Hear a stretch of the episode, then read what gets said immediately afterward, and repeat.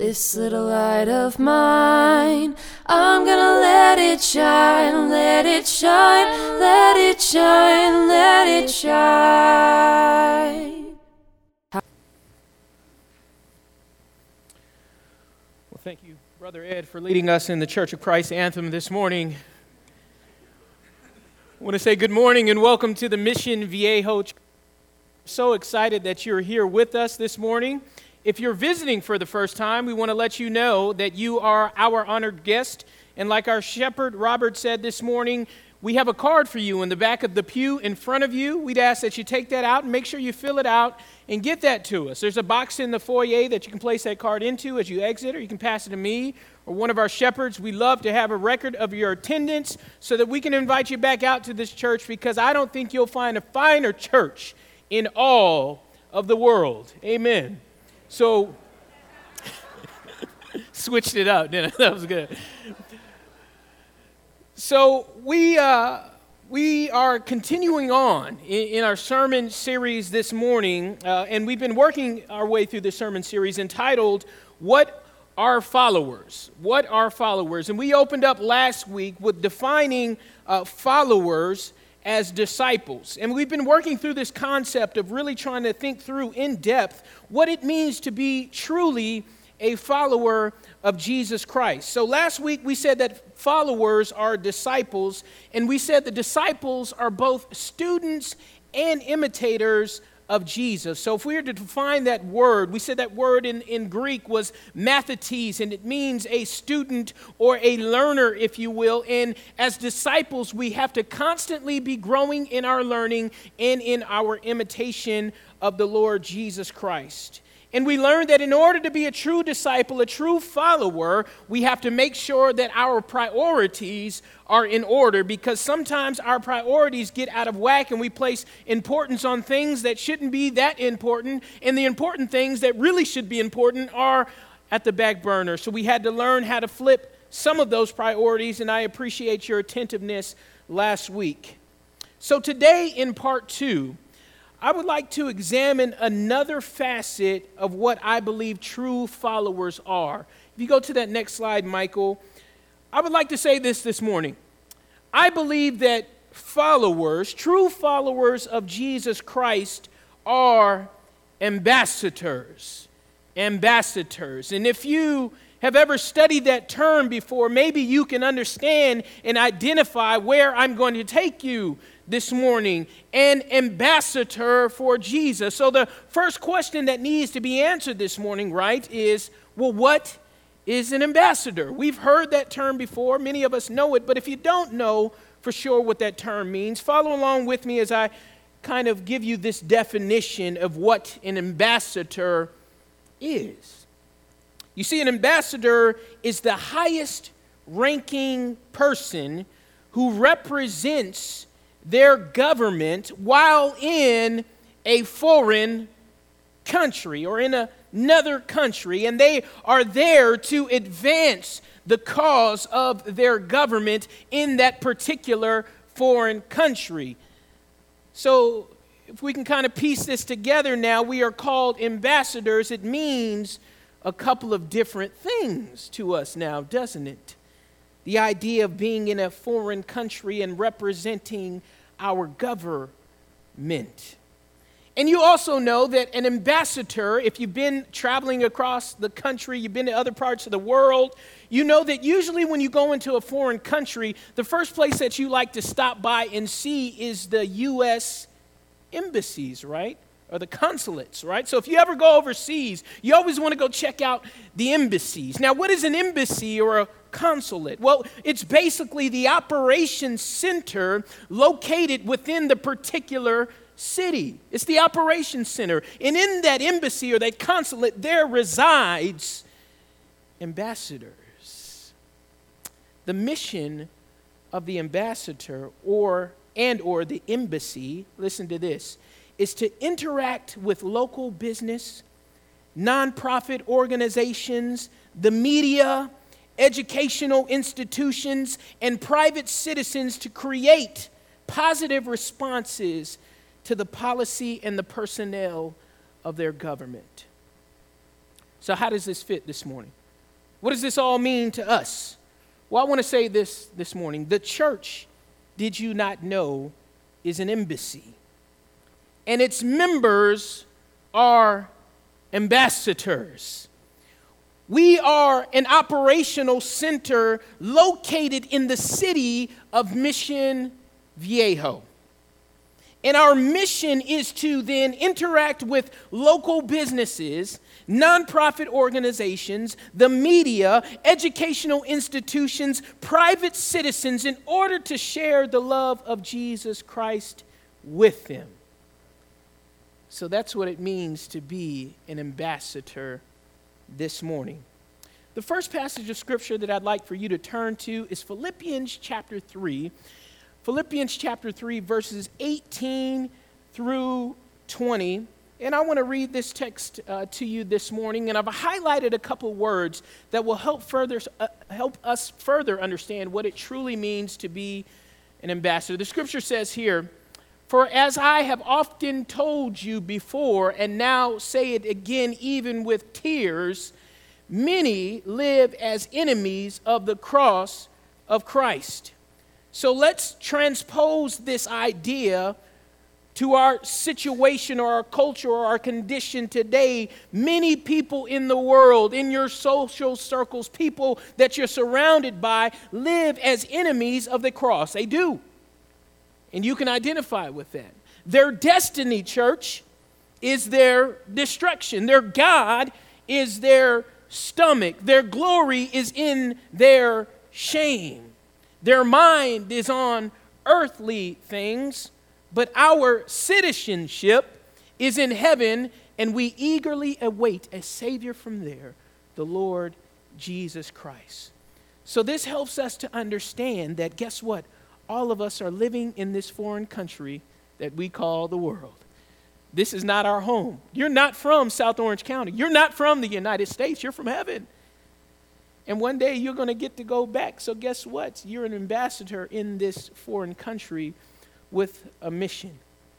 Well, what was the context of this writing, Paul's writing to the Philippian church? Well, the church in Philippi, if you did not know, was the first church that was actually established in Europe.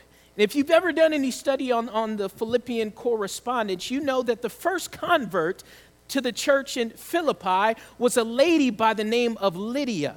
And she was a business woman of some sorts, as the scripture says, right? And she was a special person. She was the first convert in the city. And it was the largest city, Philippi was the largest city in this region known as Macedonia, which was located in northern Greece.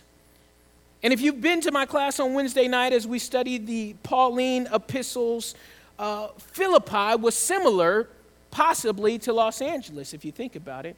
Large city in this region. Uh, there is a, Uh, a lot of goods and, and, and, and things of that nature being sold and traded within this region. It is a cultural hub of diversity and thought and ethnicity, similar to Philippi, right? And in Philippi, it was a cultural and religious melting pot of thoughts. And if you think about Los Angeles, we're, we're similar in that way. Los Angeles region. So Paul wrote this church in Philippi to remind them that Philippi was not their home, to remind them that heaven was where they were from. And that they were foreigners and that they were going to go back one day. So, while in this foreign country, their job was to be people of mission for God in the region where they were. So, what does all this mean? So, if you're taking notes this morning, I want you to write down this first thought or this first concept. If you're going to be an ambassador for Jesus Christ, if you're going to serve and step up and say, you know, Lord, here I am, send me. If you're going to be an ambassador, the first thing that you must learn to do is learn to understand the culture that you're trying to reach. If you're going to be an ambassador, you have to learn and understand the culture that you're trying to reach, which means then you have to spend time in fellowship with the locals. But you know, we like to live in bubbles, don't we?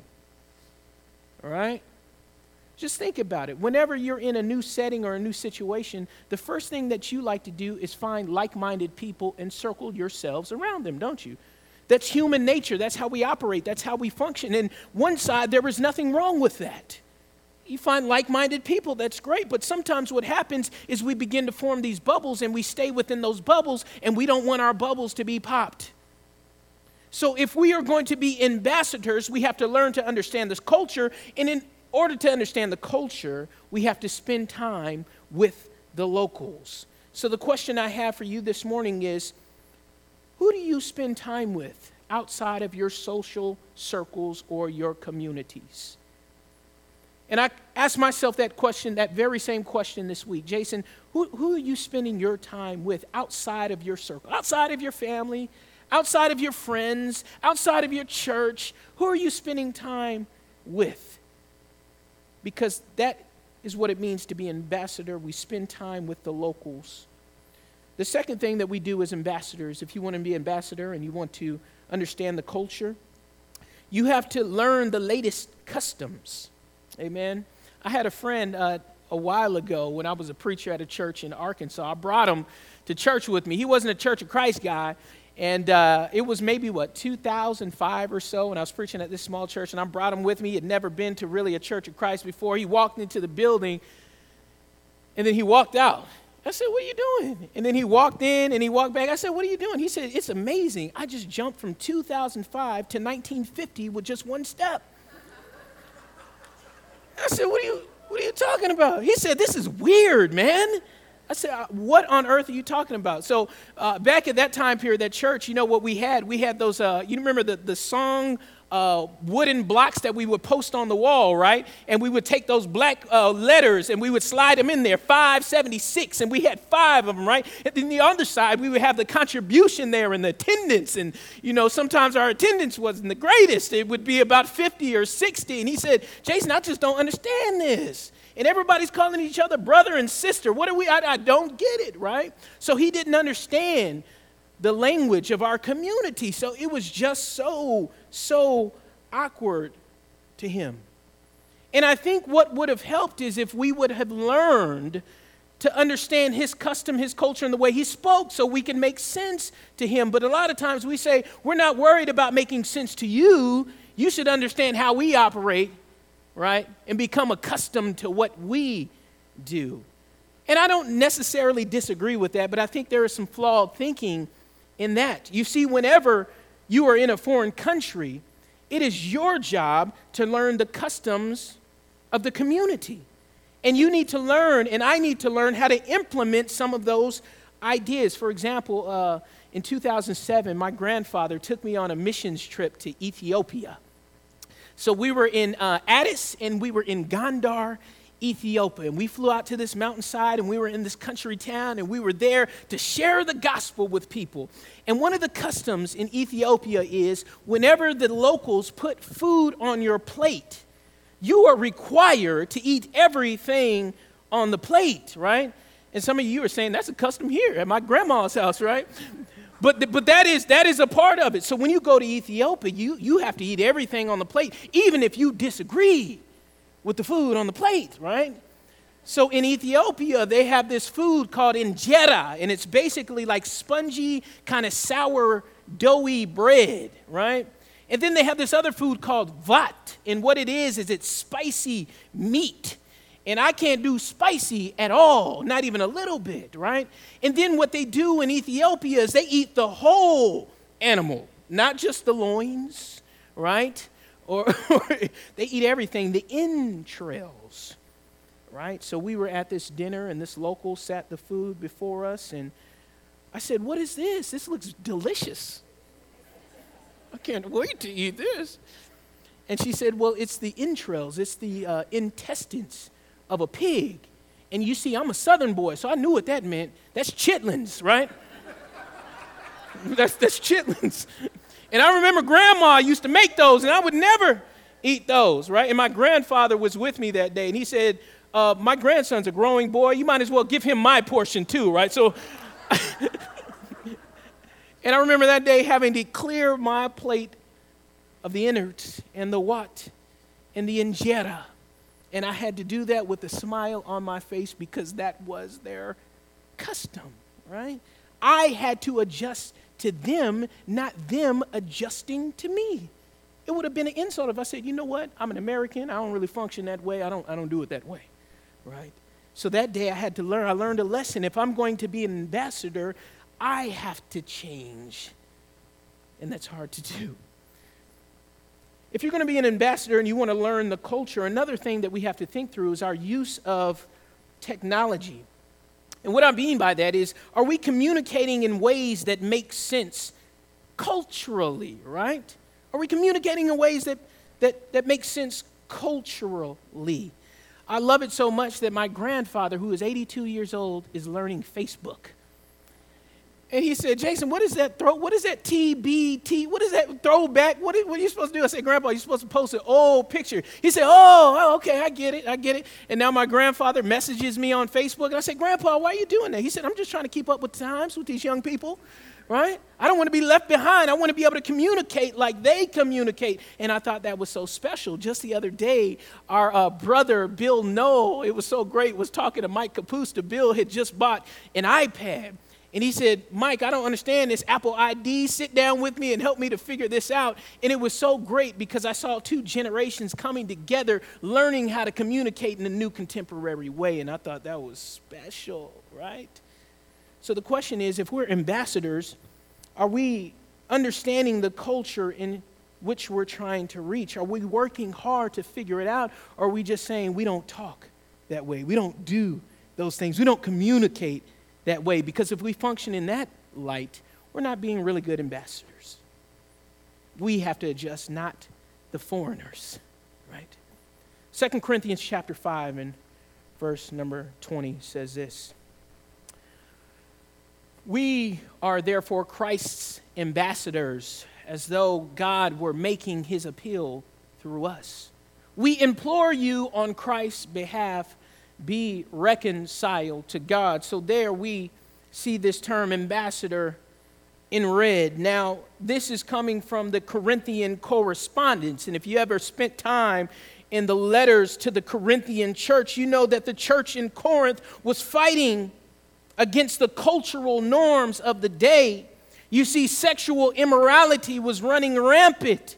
And you think our time period is hard and difficult, right? Sexual immorality was running rampant during this time. Paganism and idol worship was the norm. The church was being influenced negatively by and through culture. So you see some of those cultural influences coming into the church. And Paul had to write that letter and say, hey, you're not supposed to be doing this. You're not supposed to be doing that. Stay away from this and to stay away from that. You see, in this letter, Paul had to remind the church in Corinth that they had an answer to the world's problems.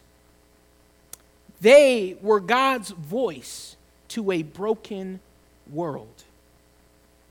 So, point number two is this if you're going to be an ambassador, we, you, must seek to repair broken people and broken systems through love. And that's what it means to be an ambassador, to seek to repair broken people and broken systems in the world. So, the question we should be asking ourselves, church, is where are the broken people in our city? Where are the broken people? right? And that becomes more of a difficult challenge for us in some aspects and some uh, thought processes. But where are the broken people in our city? Is there social injustice that needs to be addressed? And what are we doing to fix these broken systems? What I love about our church so much is if you show up here on like a Monday night or a Tuesday night, you'll see the, uh, the parking lot packed with cars. And what we have here at this church is we have AA groups, we have NA groups, we have OA groups, and they come to this church building to receive healing from their programs, right? And I really like that concept of idea of using our facility here to welcome broken people.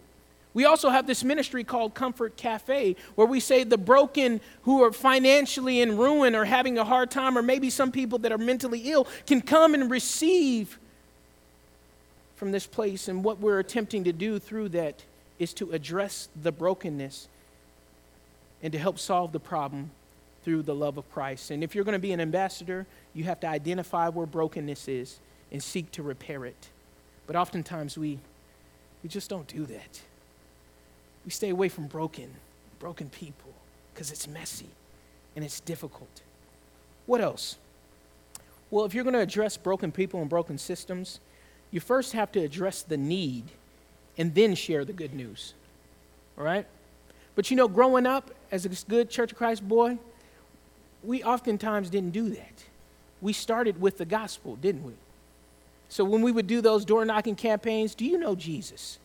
Have you heard the plan of salvation? Here, believe, repent, confess, be baptized. Oh, and remain faithful. Don't forget that one, right?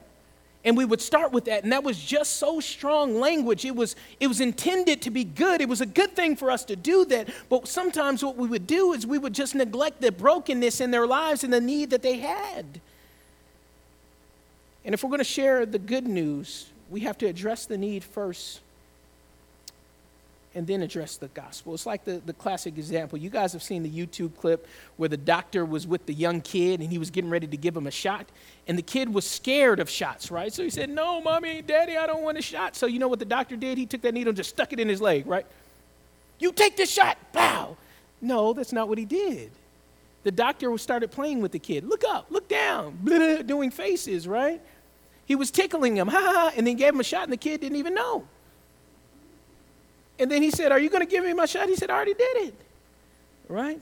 And that's how we have to think in terms of sharing the gospel. Address need and then slide it in there.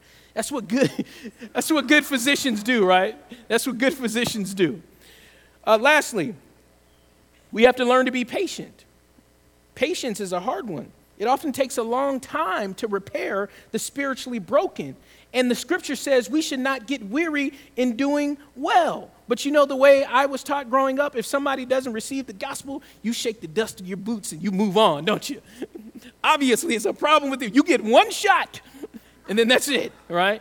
But that's not what scripture teaches us. It teaches us we have to learn to be patient with people and take our time with them and realize that it is a long process sometimes. You've got to teach them every day. You got to love on them every day, and it's not a quick turnaround for some people. Sometimes it is, but sometimes it isn't, and we've got to learn to be patient. And that's what it means to be an ambassador. Acts chapter 8, verses 26 through 38, and we'll close with this story. It's the story of the Ethiopian eunuch, and we see Philip here serving as an ambassador. And the scripture says here, Now the angel of the Lord said to Philip, Go south to the road, the desert road that goes down from Jerusalem to Gaza. So he started out, and on his way, he met an Ethiopian eunuch, an important official in charge of all the treasury of Candace, queen of the Ethiopians. This man had gone to Jerusalem to worship. Next slide, please. And on his way home, he was sitting in his chariot reading the book of Isaiah the prophet. And the Spirit told Philip, Go to that chariot and stay near it. And then at the end of this passage, next slide, it says here, as they traveled along the road, they came to some water, and the eunuch said, Look, here is water. Why shouldn't I be baptized? And he gave orders to stop the chariot. Then both Philip and the eunuch went down into the water, and Philip baptized him.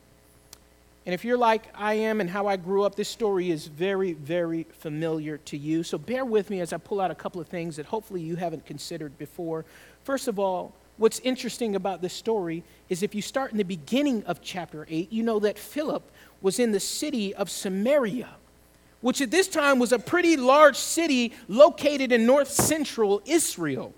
And he was there, and the scripture says that he was preaching the gospel and making many disciples, baptizing a lot of people. Uh, there was a buzz going on and around him, and the gospel was being shared. People were coming to the Lord. It was an exciting time for Philip being in Samaria. But if you go back to the first slide in uh, verse number 29, what's really interesting is it says here that God uh, told Philip, go to, yeah, there you go. Uh, God told Philip, um, I want you to go and take the desert road, previous one, if you will. Uh, the angel of the Lord said to Philip, um, Go south to the desert road. So if you think about it, he was in this city, and God said, Hey, Philip, I want you to start going south from Jerusalem to, to Gaza, and I want you to take the desert road. And I wonder if Philip was going, Huh? I'm here making a lot of disciples in this big city, and all of a sudden you're asking me to take a desert road from Jerusalem down to Gaza? Lord, what on earth are you doing? Um, but that's what he asked him to do. And what's interesting about this text is notice that Philip didn't do like Jonah, did he? Right? God said to Jonah, You go preach in Nineveh. Jonah said, I'm out of here. Oh, no. but what happened was, is Philip said, All right. So he went down this way. He didn't ask any questions. He didn't disobey God's quote unquote weird command. And when he did that, he was introduced to a eunuch. And what's interesting about eunuchs is that eunuchs usually had two uh, positions culturally, right? If you were a eunuch, you could be considered a complete outcast, or sometimes if you were a eunuch, you were elevated to powerful positions, right? So this is the case where this eunuch was introduced and influenced and a person of influence and worked for the queen of Ethiopia. And the scripture says that he was a proselyte. He was converted to Judaism. He was a religious person. And it's interesting that Philip encountered this person on this desert road. Weird. You would think he'd be in the city, somewhere important, but he was on a desert road. And Philip said to the Lord, You got it. I'm going to go there if that's where you want me. So, lastly, point number three is this Ambassadors, if you're going to be ambassador for the Lord, we must pray for God to reveal seekers to us. Now, I want to real quick define what a seeker is if you've never heard that term.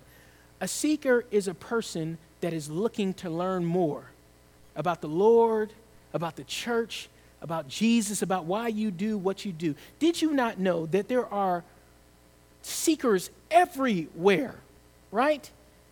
But they, they don't know how to they don't know how to move forward with the conversation. They're a little confused and they're lost, right? But they're seeking for something. They're all over the place. They're everywhere, right? Seekers are everywhere. Um, so here's what we need to do in order to begin dialogue with seekers. Number one, remember when you pray, ask God to connect you with people who are seeking. Um, and the question I have for you this morning is how often do we pray that prayer? You know, we always think of evangelism and making disciples as a very scary and hard task right? Because it's like, what do you do? You go door knocking? Do you go cut their grass? Do you, do you, give them the pamphlet? What do you do? You talk to them, just walk up to them at Starbucks. Hey, have you heard about Jesus? So we get, we get nervous about that process, right? But it's a really easy process, and it starts with prayer. And we say, Lord, will you send somebody my way who might be seeking? And it's amazing what God does with that. Lord, send a seeker my way, or help me to cross paths with a seeker and begin a dialogue and a conversation with this person. And it's amazing. So the question is are we praying for seekers? A lot of times I, I can honestly say, no, we, we probably aren't. So I would encourage us as a church and as individuals to pray that God would bring seekers our way. And it's a really, really neat thing, right? Point number two is this uh, have courage to engage the people God has put in your path because they may be very different than you and it might be kind of hard. If you think about Philip and you think about the Ethiopian eunuch, there were some cultural differences, weren't they? I wonder if Philip was thinking, why'd you send me to this guy? Right? But there were some cultural differences. There were some social differences. And in order for this seeker to meet up with Philip, God had to do something that was so powerful and so amazing. And he brought the two together that were just completely different. And sometimes God puts people in our lives that are just so completely different than us on purpose, right? So that we can share the gospel message with them. So be aware if you pray for this, God may send some people to you and you're like, I don't know how or how we entered into this relationship, right? But it's a good one. And then lastly, here's something that's really important that I try to keep with me. Don't force feed people, but let them come to the understanding on their own. That's what we see in this text, right? We don't see Philip force feeding this guy. Okay, here's the five step plan, right? and the scripture says this, and here's what Barton W. Stone and Alexander Campbell say, so we, everybody's going to follow it, right? This, this is what we do. No, but this guy was reading scripture and trying to understand. He said, Do you understand? You kind of get what you're reading? He didn't say, You don't understand what you're reading. Let me help you figure it out.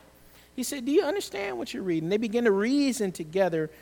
And when it comes to disciple making and seekers, I would just tell you and encourage you, it's something I try to remind myself don't tell them what to think, but show them where they can find their answers. That's what good teachers do, right? I'm not going to give you all the answers. You've got to learn to find the answers yourself, and I can show you where to find those answers. And then in this passage, we see the Ethiopian eunuch raising the question okay, here's water. What do I need to do? So it wasn't a very difficult process in my mind for Philip. It just kind of flowed together and it became easy. And that's all because I think it began with prayer. And in prayer, we see the angel of the Lord saying to Philip, You go over there. And for me, that's a Holy Spirit moment. And I think a lot of times, uh, God gives us, us Holy Spirit moments that we just don't even recognize because we haven't been in prayer and we haven't been processing and, and, and, thinking of it in those terms, right? But if we begin to pray and say, Lord, show me seekers, when you have that moment and you're like, why am I on the side of the road right now? changing my tire and somebody pulled up behind me, you go, wait a minute. Wow, maybe this is an opportunity. Or why am I'm at the grocery store with this lady right now and there's there Holy Spirit moments to share the gospel all the time. I think sometimes we just don't recognize them. So I want to close with this. The, the, the thing that's so great about our church, the Mission Viejo Church of Christ, or even the Church of Christ as a whole, is that everyone here is called to be an ambassador. Everybody.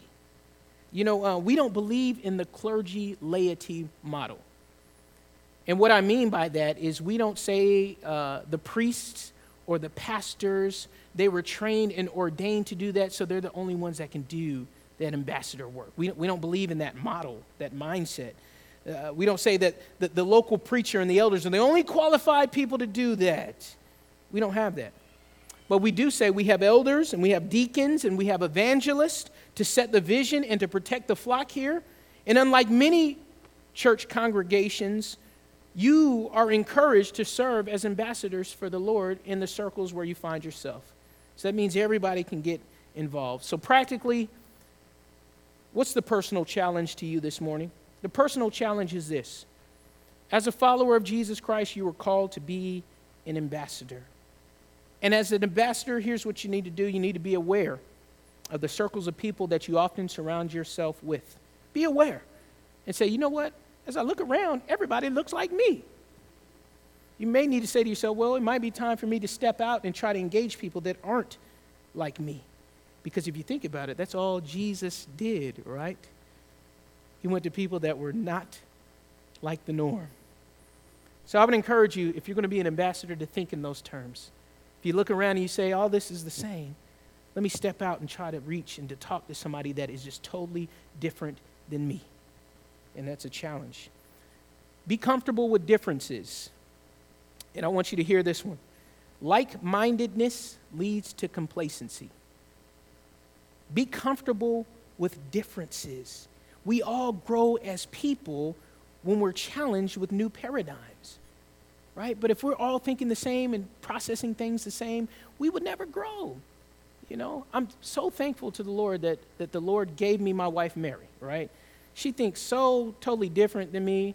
And most of the time she's wrong, but I just go ahead and go with it anyway. You know, but, but I'm thankful because she gives me a different way of viewing things, right? She says, Jason, have you considered it this way? I'm like, you know what? I really have not. And I'm so thankful that I have a person that thinks so differently than me because she has helped me grow. When people think differently than you and you surround yourselves with different thought, it's, it's, it's a season of growth and blessing. And then lastly, here's one that I want to leave you with share your ideas with the church leadership, right? If we're called to be an ambassador and you have ideas on how to help broken people and broken systems, uh, if you have ideas on how to reach seekers, if you have ideas on to start ministries, say to the shepherds, you know what? I have this idea. And then say to them, now you guys carry it out. Was like, what are you saying? no, that's, that's not how it works. What we're saying to you is you have ideas on how to reach people and how to serve as an ambassador. Come up with the idea, draft the plan, and share it in joy. Here's what I think that we can do. And can I serve in this capacity, right? But oftentimes, what we do is, you know what, elders, I have a great idea here. You guys do something with that. right? But that's not what it means to be an ambassador. Ambassador says you take initiative and you say to the shepherds, How can I come alongside you in the vision of the church to implement this plan? And I'm willing to step up and lead it. Right? And that's a great way to start. So, this morning, the question I have for you is Are you an ambassador for the Lord Jesus Christ? I hope many of you can say, Yeah, I'm on there, I'm getting there, I'm working to get there. I think for many of us, we can say, You know what? I forgot about that aspect of what it means to follow Jesus. And you know what? We all have been there. We've made mistakes. We've lose sight of what it means to be an ambassador from time to time. So this morning, this invitation is for you.